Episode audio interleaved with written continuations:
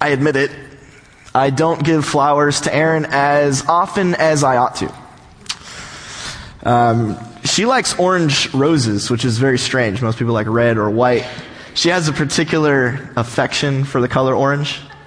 Um, God be praised. and I've taken advantage of that. Flowers are cool. Flowers are interesting. You can do a lot with flowers. Uh, it's the go-to for the uh, inattentive bad husband like myself because it can say so much, right? Uh, a flower can, flowers can say, good job, congratulations. They can say, thank you. Flowers can say, get better. Flowers can say, I love you. Flowers can say, I don't deserve you. They're an important part of our relationship. Imagine, if you will, the young, geeky 17 year old in high school who has few friends, few allies. And imagine the flower he carries as he steps up to the house of the soon to be homecoming queen and knocks on the door, unbelieving that she said yes to him at the prom. Think of the corsage that he purchased for her. This flower says, You're up here. And there's no way I deserve to be dancing with you tonight. And there are no words I can say, although I'll try, to let you know what this means to me. How valuable you are to me how much I want to be with you. And so I'm giving you this flower to let you know who you are. And that young 17 year old marries her right after high school or college and goes on to a fantastic career. And 10 or 15 years down the line, he's in his mid 30s. And the flowers are petering out a little bit. The flowers are an afterthought. The flowers come on Valentine's Day, the anniversary, but that's about it.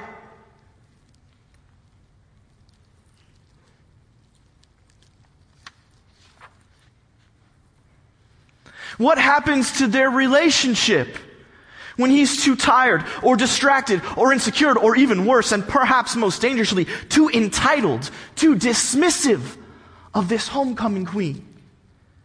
So he forgets to bring her flowers. And don't mistake it. It's not just flowers. Flowers are just a, a trope, a, an idea that we use. It, it, sort of symbolizes, but it could be anything. In, in your relationships, it could be as simple as a text message for the younger folks, a handwritten letter for you less older folks. Got, you guys do email and Facebook better than we do now, from what I understand. It could be anything, anything that you do that says those things. Congratulations, get well, you're doing amazing, I value you, I'm sorry, I don't deserve you. Don't forget the flowers. In today's parable, Jesus tells us about two kinds of people. Those who forget to bring God flowers and those who don't. If you have your note sheets, please stand as we read the text together. You'll notice in several places I've, I've done some brackets. I'll highlight those because I've, I've, made some translational decisions uh, to help really get at the heart of this text about flowers. Also, Jesus spoke this parable to some who trusted him in themselves that they were right with God and despised others. Two men went up to the temple to pray. One, a Pharisee, bad guy. The other, a tax collector, good guy. The Pharisee stood alone and prayed about himself. God, I thank you that I am not like other men, crooks, worldly, adulterers, or even like this tax collector here. I fast twice a week. I give tithes of everything I possess. And the tax collector, standing afar off outside the crowds, by himself alone, unseen, would not so much raise his eyes to heaven, but beat his breast, saying, God, make atonement for me, a sinner. Jesus says, I tell you, when this tax collector went down to his house, God had made their relationship right rather than the other. For everyone who exalts himself will be humbled, and he who humbles himself will be exalted. You may be seated. It's a fascinating text. Uh, the inclusion, uh, when, when, uh, when Jesus says two men went up to the temple, that signifies for those listening that he's talking about a specific service or, or set of services that happen at the, temple every day of the week. It's called the Tamid service. It's uh, tamid literally means always or continually in, in uh, Hebrew and then Aramaic, and it, so it means an everyday service. It's always happening, and every day in the temple, every day of the week, there would be two sets of tamid services, and both would culminate in the sacrifice of a young lamb, spotless, one year old. And so when it says that they went up to the temple to pray, they were going up to participate in this prayer service that will culminate with a sacrifice. This sacrifice was paid for by the temple tax. Many people in Israel could not afford to buy their own animals for sacrifice. And so this was the time, the one time, that they could go and be sure that a sacrifice was made that would cover them, that would apply to them. A little bit like public school. Everyone here pays for public school. And everyone here is eligible to go to public school. And for those who have a bit more or who make different types of sacrifices, you can send your children to a different school. You can have more sacrifices, as it were. But everybody gets the basic right to education. In Israel, everyone gets the basic right to sacrifice. Now, when the, the, people would come, they would come into the temple, and this was really only for, for Jewish people, the, the place where they were in the temple before the altar, and they would filter in, and on top of the altar would be the slaughtered lamb cut up blood poured out, ready to go. And the, they would uh, begin singing psalms together. They would chant some psalms together. And then at a certain point, the priest would begin uh, passing incense out throughout the, uh, the courtyard. And the incense would fall over the people. And at that time, they would begin their prayers. These prayers are not like what we did when you notice that Bob. Did you notice uh, when Bob talked about Al asking him about the, uh, the, the sermon about the parable? He was asking about my sermon because Al actually talked to me. He was like, I don't know about that. and let and let me and let me just point out while while I have the aside, um, one of the most valuable things uh, for for Neil and I both I know is when we uh, hear commentary from people who've been here a long time. You know, the Al's, the Bill Hinkley's, Folks like that, folks who are jealous for the scriptures, who guard the faith, when they come and they tell me I messed up, I listen. The rest of you, eh?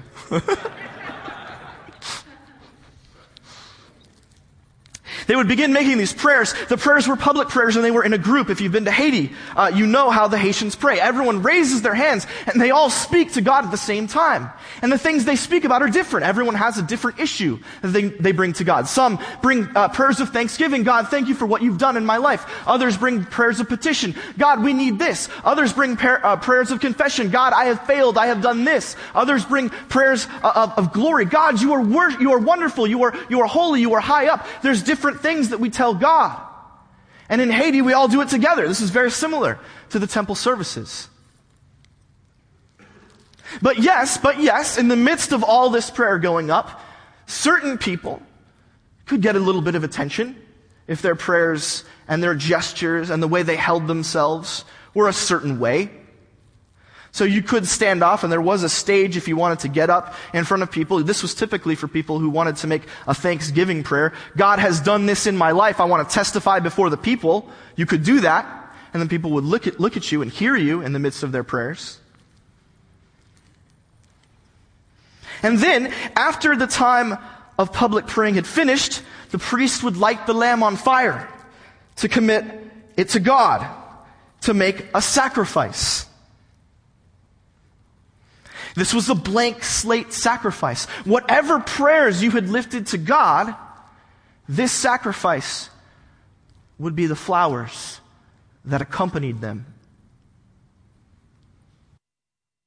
You see, when we give flowers at the end of the play to the director, we include a little card that says, Well done. That was an amazing play. And then we give flowers. When we want to say, I'm sorry, we write a little note on a card and we give it along with the bouquet to the one we want to apologize to. When we want to say thank you, we write a little card that says, You've done so much and I appreciate it. And we have it with a bouquet. This is the Tamid service that took place every day in the temple for the people of Israel. They would come and they would say, God, thank you for this, their card. And then it would be attached to a bouquet, the sacrifice that would go up to God, a gift to God. In ancient Israel, sacrificial offerings were just like giving flowers. They could signify just about anything. Now, this is a little strange for us because the New Testament tends to, but not always, focuses on Yom Kippur, the Day of Atonement, the once for all sacrifice of Christ at the cross, by which we are justified for our salvation, eternally. And that is something that happens in Israel, that's once a year. But, but sacrifice could be for many things. All the regular things that go on in a relationship between two people. The, the, the sacrifice was a gift. It's a signal. It's meant to make sure that the relationship between this person, his or her family, the community they live in, the nation as a whole, between God was right and good. That the marriage was functioning properly. That everything that needed to be said was being said.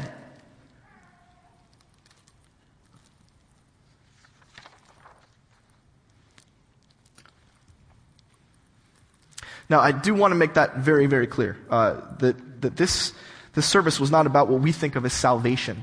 Okay, this was not about heaven and hell. This was about the daily ins and outs of living life with God. In the same way that we all experience the daily ins and outs of living life with a spouse, with parents, with friends, with coworkers. And these relationships are difficult to manage. And so we often need ways to indicate, to communicate to people how we really feel. This daily sacrifice accomplished that for Israel in conjunction with their prayers. In the same way that you bring coffee a little bit early to your coworkers so that they know that you think they're great.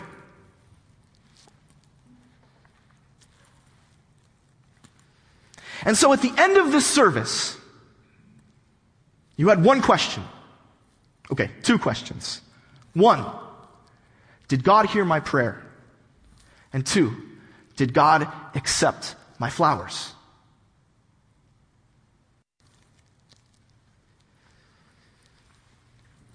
God, thank you for making me so awesome. This is how I pray. Thank you first for this incredible body.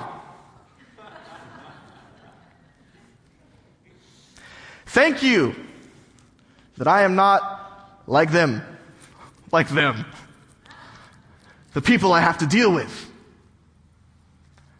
Thank you for me being me. Because, God, because you notice that I pray almost every day. That I'm pretty darn generous to friends and family, and occasionally, if I'm feeling piquant, is that a word? To the people around me.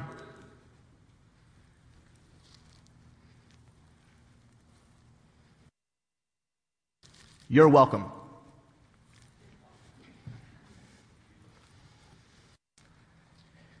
Did God, or does God, hear my prayers? Interesting about this text, if you look, um, I've put in brackets on verse 11, the Pharisee stood alone and prayed about himself. I put that in brackets because it's really, I'm translating one phrase in Greek, um, pros heauton, and it's ambiguous in the language. It's difficult to say whether or not um, the Pharisee is standing alone and praying, or praying about himself. It's very strange for Luke, uh, in Luke's gospel, to have ambiguous Greek. Um, and I think that in this case, the reason is that Luke wants us to get a little bit of the flavor of both. I think he wants us to be thinking about the Pharisee as standing off sort of by himself. And he's definitely, if you just read what he says, he's definitely praying about himself. And that's, that's caught in Luke's Greek. And we have good reason for thinking both. The first, because he's a Pharisee, he's not going to be in the midst with all the other people praying because he's worried. He's worried that some of them might be sinners and they might infect him with all of their sin. And so when he prays, he's got to be separated from them so they don't touch him, so they don't rub off on him. He's, he's being alone so that he's right with God.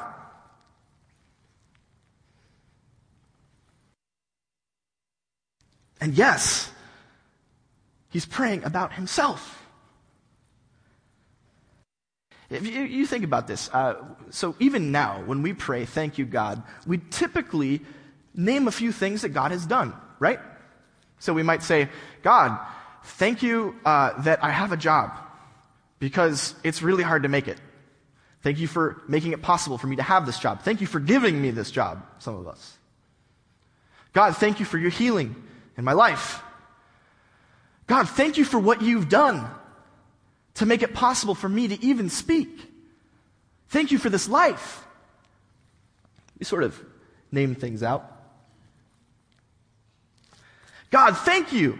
I fast twice a week. I give tithes of everything I possess. Thank you.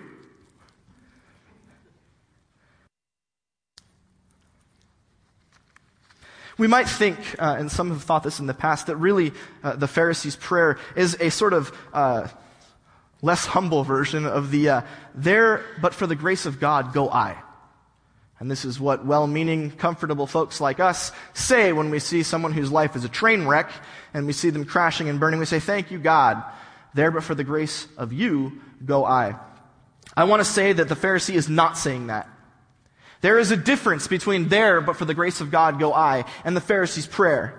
Namely, that the Pharisee's prayer has nothing to do with what God has done, and everything to do with what he has done. You see, every single one of us, when we make the thank you, God, for, but for your grace, there go I, we know, we know when we look deep down all the choices we could have made, the simple missteps that might have completely made our lives a disaster. We know it. If we just, if we just think for a second, we can see, we can see how every step of the way we were this close, this close to falling off the path. And so when we say, God, thank you, but for your grace, go I. We know that we're saying something real, something true. The Pharisee says, Thank you, God, I fast so much. Thank you, God, I give so much.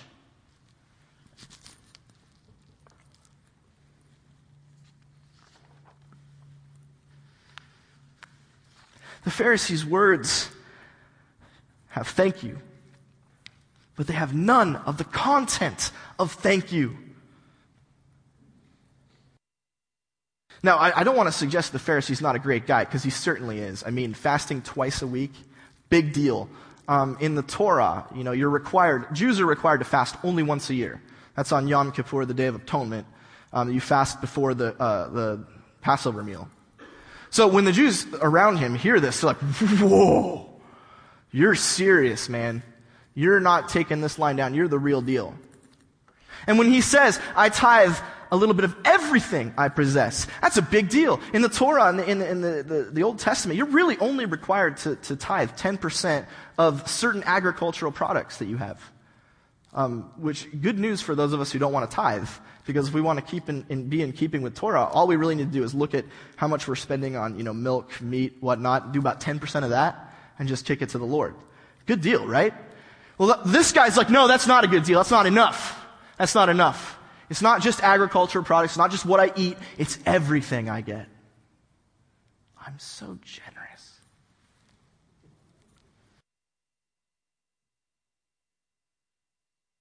You start to wonder if this is even a prayer at all. I mean, if anything, what he's really doing, he's praying to be heard by everyone around him. He's the guy who stands up on the stage. Always watch out for the guy who's on the stage. Always. He stands up on the stage and he's like, hey, hey! And the people who are in the midst of crying out to God pause and they stop looking up there and they look at him. And so you might even wonder if maybe he's not really even in a prayer service.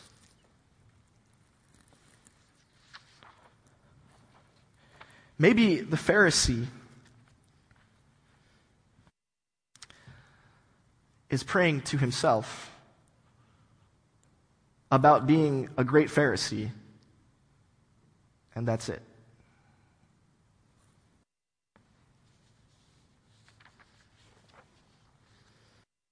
Now, you got to think. I mean, this guy's a Pharisee, right? He, he didn't just come out of the womb like this. At some point in his life, he, he looked up to God and he was like, It really matters that I honor you and that I serve you. And so I'm going to do all these things because I know it's important. He's not religious, or at least probably wasn't just religious to, to, to, to be this now. At some point in his past, it was different. It was fresh. He really believed that it mattered to serve God and to live according to God's ways. And yet, somewhere along the line, by the time we meet this guy, something terrible has happened to his piety. It's hollowed out, it's gutted. At what point we must ask ourselves, does our own piety become intertwined, inseparable from our need to be honored and respected? How does it happen that our service, remember, this is a prayer service, our flowers, as we're giving God his due, how does it happen that that, that becomes a measure of our goodness? And then, last and worst, how does it happen that that becomes a weapon that we bludgeon all the other people with? Because remember, most of these folks that are standing next to the Pharisee, they're poor. They can't afford their own sacrifices. This is their one chance to tell God what they think. This is their opportunity to let God know how it is and to find a way to make sure that everything in their relationship with God is right on, to make sure that the marriage is working. They're coming to God with a, with a card and flowers and saying, Thank you. I love you. I'm sorry. I want to be with you. I don't deserve you. And this guy stands up there and shows them what real religion is.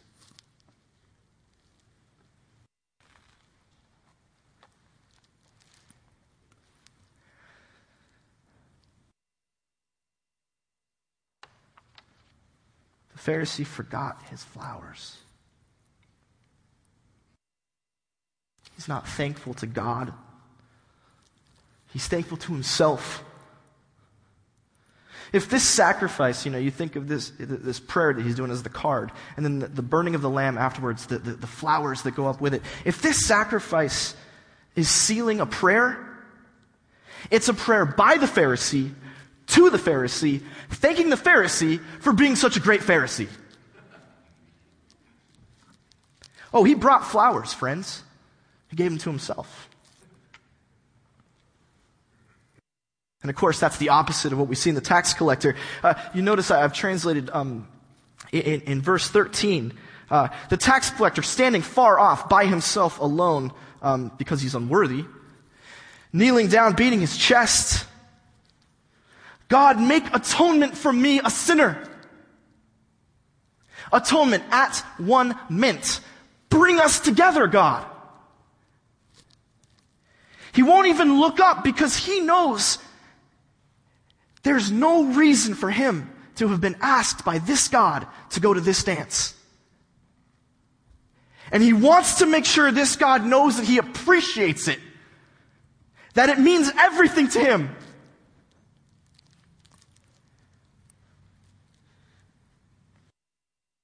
And so he says, God, make us one. Make atonement.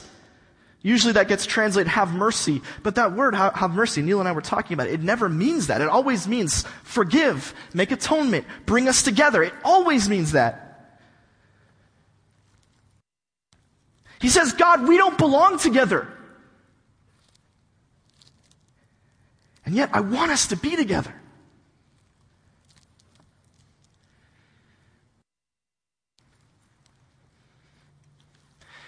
Just as an aside here. So I often make mistakes in my marriage.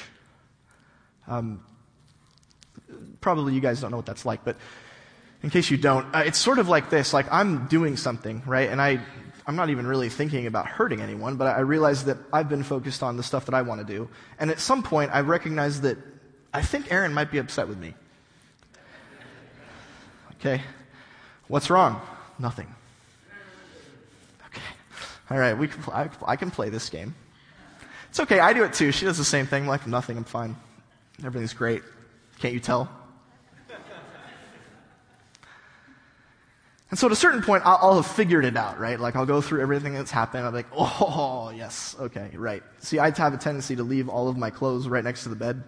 I don't hang them up and I don't put them in the laundry basket. I just throw them on the floor. That's where they belong. They're comfortable there. And the dog uses them as a nest. Uh, it's, it's kind of me. Uh, you're welcome.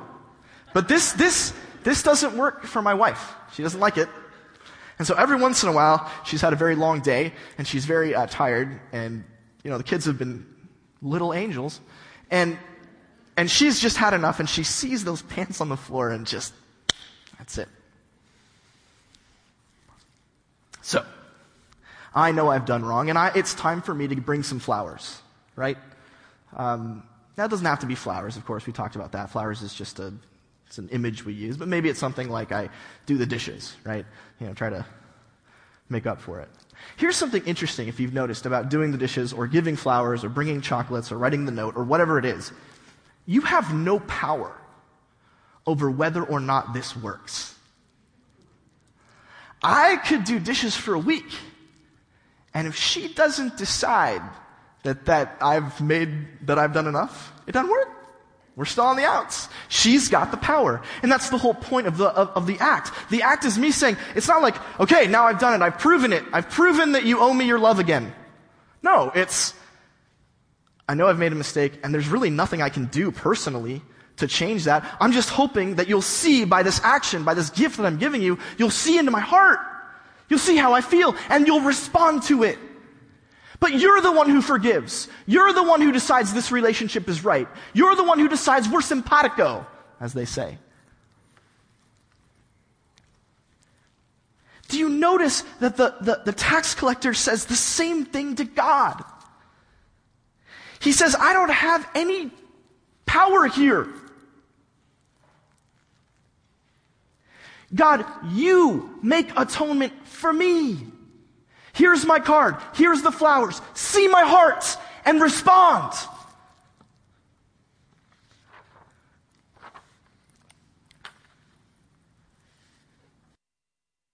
And in that, in that moment, in that moment, we, we do, just for the record, we do hear that God does, because Jesus says, He says, I tell you, when this tax collector went down to his house, God had made their relationship right. God had declared him right. God had declared him just, pronounced him good. The marriage is fine, brother. What is the fundamental difference between the Pharisee and the tax collector? What accounts for this disparity in the way they approach the Tamid daily service, their, their prayers and their sacrifice? What is it? I tell you the difference is the tax collector knows who he's talking to. He gets it. He knows who God is. He knows that he's the geeky 17 year old kid who cannot believe that this girl has said yes. He knows that there's no reason for him to be on this dance floor. He doesn't deserve it.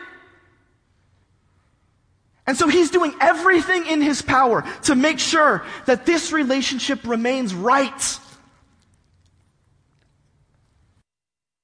The tax collector's, God's not the tax collector's buddy. The, God's not the tax collector's friend, pal, whatever. God is the girl he never thought he'd get. And he'll do everything to keep.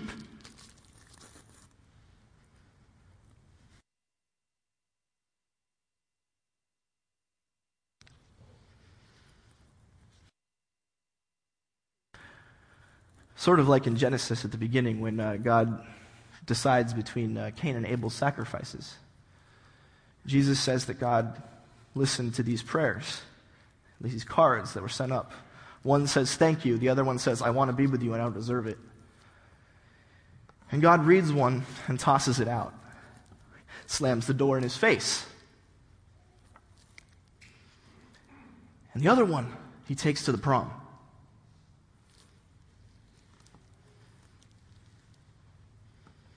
We don't sacrifice anymore, friends. We, uh, it's not a part of our uh, religious practice.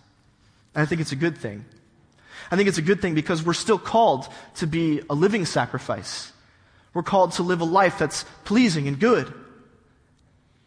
We're still called to give God flowers.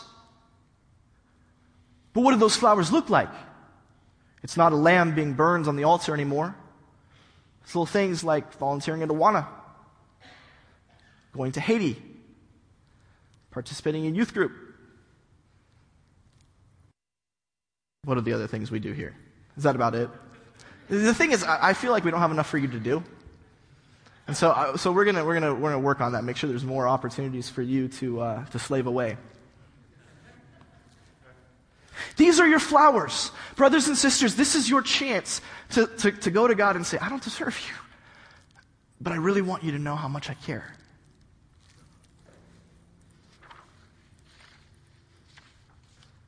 You know what our flowers are today? The songs we sing, the prayers we raise, our willingness to listen and to be attentive as Bob lifts our prayers up and to pray with him.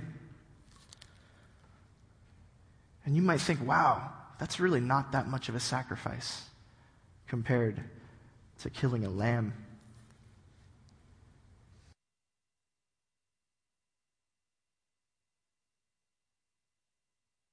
Friends, your sacrifices, your flowers, are acceptable when you remember who you're talking to. When you think about who this God is, what this God has done, how this God has changed your life, how this God is going to bring you home, how this God has been and will be faithful to you all the days of your life.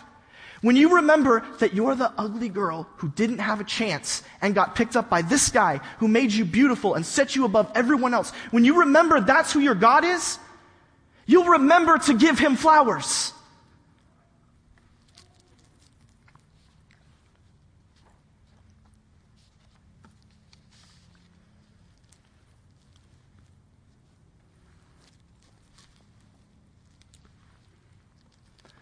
Erin, I'm going to try and do better. God, we're going to try to do better. Because you deserve it. And we're lucky to be with you. Because you didn't have to. But you did. So the songs we sing, the prayers we pray, the trips to Camp Allendale, the time in Haiti, the money we give, the Sunday school, the Awana, the youth group, everything we do, it's going to be flowers. Let's pray. God, thank you. Thank you for giving us what you've given us. We thank you, God, for salvation. We thank you for new life. We thank you for deliverance in all the ways that you deliver us. We thank you for healing. We thank you for all the things you do that we don't do. We thank you that you're up there and yet you've reached down here to us. God, we want our relationship to be right, to be good. God, we want you to receive the flowers we send. Purify our hearts. Set our minds on what you are and what you've done. In Jesus' name, amen.